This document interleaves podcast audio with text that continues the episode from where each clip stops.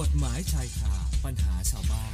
โดยสำนักงานอายการสูงสุด สัญญาณจากท่านอธิบดีอายการประจำสำนักงานอายการสูงสุด อาจารย์ปอระเมศวร์อินทรชุมนุมมาแล้วนะคะ วันนี้คุยกันเรื่องมรดก สวัสดีค่ะอาจารย์สวัสดีครับคุณสุนันท์ครับ เชิญค่ะ ปีใหม่แล้วมาคุยเรื่องคนรวยมั่งค่ะคือมีคดีอยู่เรื่องหนึงครับ ปรากฏว่าอ่า มีผู้จัดการมรดกแล้วผู้จัดการมรดกเนี่ยเขายังไม่ได้แบ่งมรดกให้ทายาทให้กับโจทย์นะครับ โจทย์เนี่ยซึ่งเป็นผู้เยาว์เป็นผู้เยาว์เพราะยังไม่แบ่งเพราะกลัวว่าเด็กยังไม่บรรลุนิติภาวะ แต่ปรากฏว่าต่อจากนั้นมาแม่ของเด็กเนี่ยไปตกลงกับผู้จัดการมรดกว่าจะเอาบ้านกับทรัพย์สินบางอย่าง แล้วจะไม่ยุ่งกับที่ดินนะครับ ซึ่งจริง ๆแล้วเนี่ยมันทำไม่ได้ เพราะว่าการที่จะแม่จะไปตกลงเกี่ยวกับทรัพย์สินที่จะตกของเด็กเนี่ยนะครับ ต้องให้ศาล เห็นชอบซะก่อนต้องไปขออนุญาตศาลแม่แม้จะเป็นผู้ปกครองเนี่ยก็ทำอีกไม่ได้นะครับ อันนี้คือป็นการเป็นเด็กทีนี้เด็กเนี่ยก็มาฟ้องพอเด็กโตขึ้นมาหน่อยก็มาฟ้องหาว่าที่ดินที่ที่ที่ตัวเองควรจะได้เนี่ยกลายเป็นของบุคคลอื่นไป ก็ไปฟ้องคดีขอให้เพิกถอนการโอนปรากฏว่าในการฟ้องคดีเนี่ยก็เป็นข้อสังเกตอันหนึ่งนะครับว่า ถ้าเราจะไปฟ้องเนี่ยเราต้องพิสูจน์ให้ได้ว่า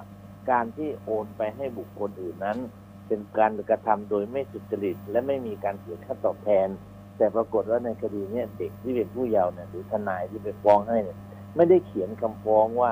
ว่าการโอนดังกล่าวเป็นการโอนโดย หรือโดยไม่เสียค่าตอบแทนและเป็นการโอน โดยไม่สุจริตศาลก็เลย ยกฟ้องไม่เพิกถอนในที่สุดก็เลยเด็กก็เลยไม่ได้ที่ดินแปลงนั้นกก็เป็นบทเรียนนะครับ บทเรียนว่าฝากว่าคุณแม่ถ้าจะทำอะไรแทนผู้เยาว์เนี่ยนะครับ ต้องได้รับความยินยอมจากศาลซะก่อน เหมือนกับว่าที่ผมเคยบอกนะครับว่า เวลาสามีปัญญาทะเลาะกัน แล้วก็จะหย่ากันเนี่ยแล้วมีปัญหาเรื่องที่ดินยกให้ลูกเนี่ยถูกที่สุดค่ะแต่พ่อแม่จะเอาไปขายไม่ได้ พ่อเอาไปขายไม่ได้ ต้องให้ศาลให้ความยินยอมนะครับอันนี้ก็รู้เอาไว้ใช่ว่านะครับเอาละครับตอบคำถามได้เลยค่ะ เริ่มที่คุณอรดาค่ะอาจารย์สอบถามมาบอกว่า ที่บ้านที่หมู่บ้านเธอเนี่ย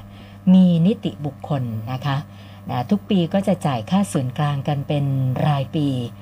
นะคะปรากฏว่าเธอไปทราบข้อมูลเกี่ยวกับเรื่องการใช้เงินของนิติบุคคลที่มันไม่ถูกไม่ต้องนะคะแล้วก็ไม่เห็นด้วยกับวิธีการใช้เงินของนิติบุคคลก็เลยสงสัยว่า กรณีแบบนี้ทางกฎหมายเราควรจะดำเนินการยังไงดีล่ะคะอาจารย์ คือถ้าได้ความว่าเป็นการเอาไปโดย ไม่ได้รับความยินยอมหรือไม่ไม่ถูกระเบียบก็เป็นการยักยอกค่ะซึ่งเมื่อปีที่แล้วผมก็เล่าให้ฟังอยู่อันนะว่าอ่านิติบุคคลเอาที่เอาที่จอดรถไปให้บุคคลอื่นเช่าอ๋อโดยที่เจ้าของไม่รู้ก็เป็นความผิดฐานฐานทุจริตฐานยักยอกได้ก็เหมือนกันครับ ถ้าใช้ไม่ถูกต้องหรือใช้เป็นของส่วนตัวก็มีความผิดเช่นเดียวกันครับค่ะท่านต่อไปคุณอัมภัยบอกว่า เดี๋ยวนี้จะได้ยินเรื่องการชนแล้วหนีบ่อยขึ้นเรื่อยๆอะค่ะอาจารย์ ครับคือเขาบอกว่าเวลาเกิดอุบัติเหตุนะคะ แล้วพอเจ้าหน้าที่ตามไปจับตัวได้เนี่ย คนก่อเหตุก็มักจะบอกว่าตกใจหนีไปตั้งหลักก่อนนะกะว่าจะมามอบตัวอยู่แล้วอะไรประมาณอย่างเงี้ย ทีนี้คุณอัมภัยบอกว่าเอ่อคำพูดเหล่านี้มันช่วยอะไรได้ไหมคนที่ชนแล้วหนีไปเนี่ยมีความผิดเพิ่มเติมยังไงบ้างหรือเปล่าอะค่ะถ้าตกใจใช้ไม่ได้ครับ ไม่ได้นะคะคำว่าตกใจไปตั้งหลักเนี่ยใช้ไม่ได้ค่ะ มันจะใช้ได้เฉพาะกรณีที่ไม่รู้ว่าชนเท่านั้นเองครับ อืมค่ะ แล้วเรื่องการเพิ่มโทษที่เธอถามมาล่ะคะอาจารย์มีไหมครับประเภทชนแล้วหนีเนี่ย จะถูกมันเป็นดำโทเนิษนอยู่คแล้วดีครับถ้าบาดเจ็บก็โทษโทษมีอยู่แล้วอ๋อจนแล้วหนีค่ะในบาดเจ็บก็มีตายก็มีหนักขึ้นด้วยครับ ค่ะค่ะ ส่วนท่านต่อไปคุณสาโรธติดตามข่าว พ่อเลี้ยงที่ทำร้ายลูกติดภรรยาถึงขั้นเสียชีวิตนะนะคะนะครับคือเขาบอกว่าเพื่อนบ้านเนี่ยยืนยันเลยว่าแม่เด็ก รู้สิ่งที่พ่อเลี้ยงทำมาตลอดนะคะ แต่ก็ไม่ได้ดำเนินการอะไรช่วยลูกตัวเองนะคะ ก็เลยสงสัยว่ากรณีแบบเนี้ยแม่เด็กมีความผิดไหมคะอาจารย์ แม่เด็กก็น่าจะมีความผิดคืออย่างน้อยถ้าช่วยเหลือได้แล้วไม่ช่วยเนี่ยก็มีความผิดอยู่แล้วครับค่ะมันเหมือนกับบางบางมันเหมือนกับคดีที่ที่พ่อเลี้ยงข่มขืนลูกเลี้ยงน่ะค่ะแล้วพอจะไปตรวจนะครับ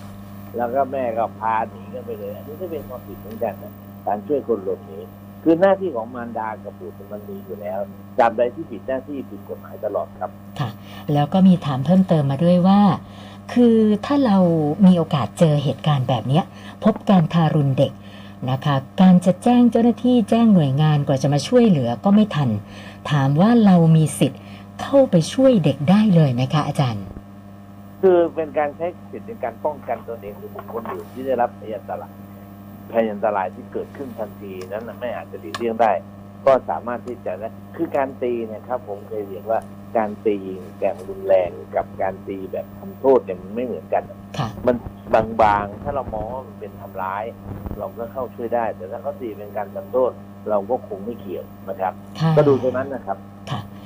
ท่านต่อไปก็เกี่ยวกับเด็กเหมือนกันนะคะ คุณรินละดาบอกว่า มีเหตุการณ์แม่แท้ๆนะคะนำเด็กอายุไม่ถึงหนึ่งขวบ มาทิ้งเอาไว้ข้างทางนะแล้วก็ให้คนอื่นรับเลี้ยง ก็เลยสงสัยว่ากรณีแบบนี้คือถ้าแม่เด็กเขาไม่มีความสามารถในการเลี้ยงลูกแล้วเอามาทิ้งอย่างเงี้ยเขาจะมีความผิดไหมคะอาจารย์ มีความผิดฐานทอดทิ้งเด็กได้ครับ จริง ๆ แล้วเนี่ยควรจะพาไปมอบให้กับสถานสงเคราะห์ดีกว่าครับ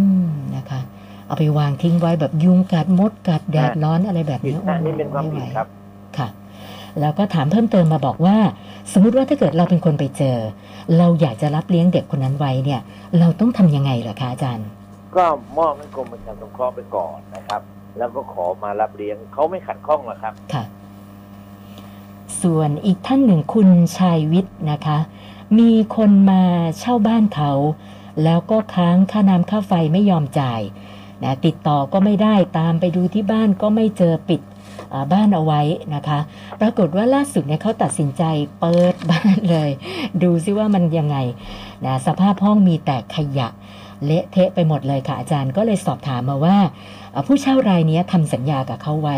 เขาสามารถฟ้องร้องเรียกค่าเสียหายได้ไหมคะ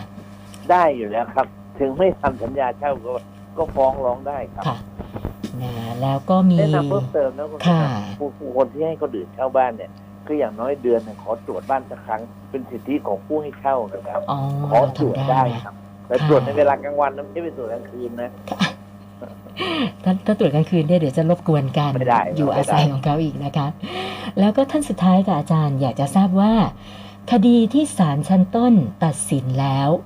นะคะ แล้วเราต้องการจะอุทธรณ์เนี่ยนะคะ จะมีหลักเกณฑ์ยังไงบ้างขอคำแนะนำด้วยค่ะ คือโดยปกติต้องต้องดูว่าเป็นโจทย์หรือจำเลยค่ะถ้าโจทย์เนี่ยถ้าศาลยกฟ้องในชั้นไต่สวนมูลฟ้องเนี่ยก็แทบจะไม่ทำอะไรไม่ได้นะครับค่ะแต่ถ้าจำเลยเนี่ยก็ถ้าเราเห็นว่าเราไม่อ่ายกฟ้องจำเลยไม่ต้องทำอะไร แต่โจทย์เนี่ยก็สามารถจะอุทธรณ์ได้อีกครั้งหนึ่งครับ แต่ถ้าศาลอุทธรณ์พิพากษายืนยกฟ้องอีกก็จบครับ ค่ะ วันนี้เพิ่มมาอีก 6คำถามก็รวมเป็น 14คำถามนะคะ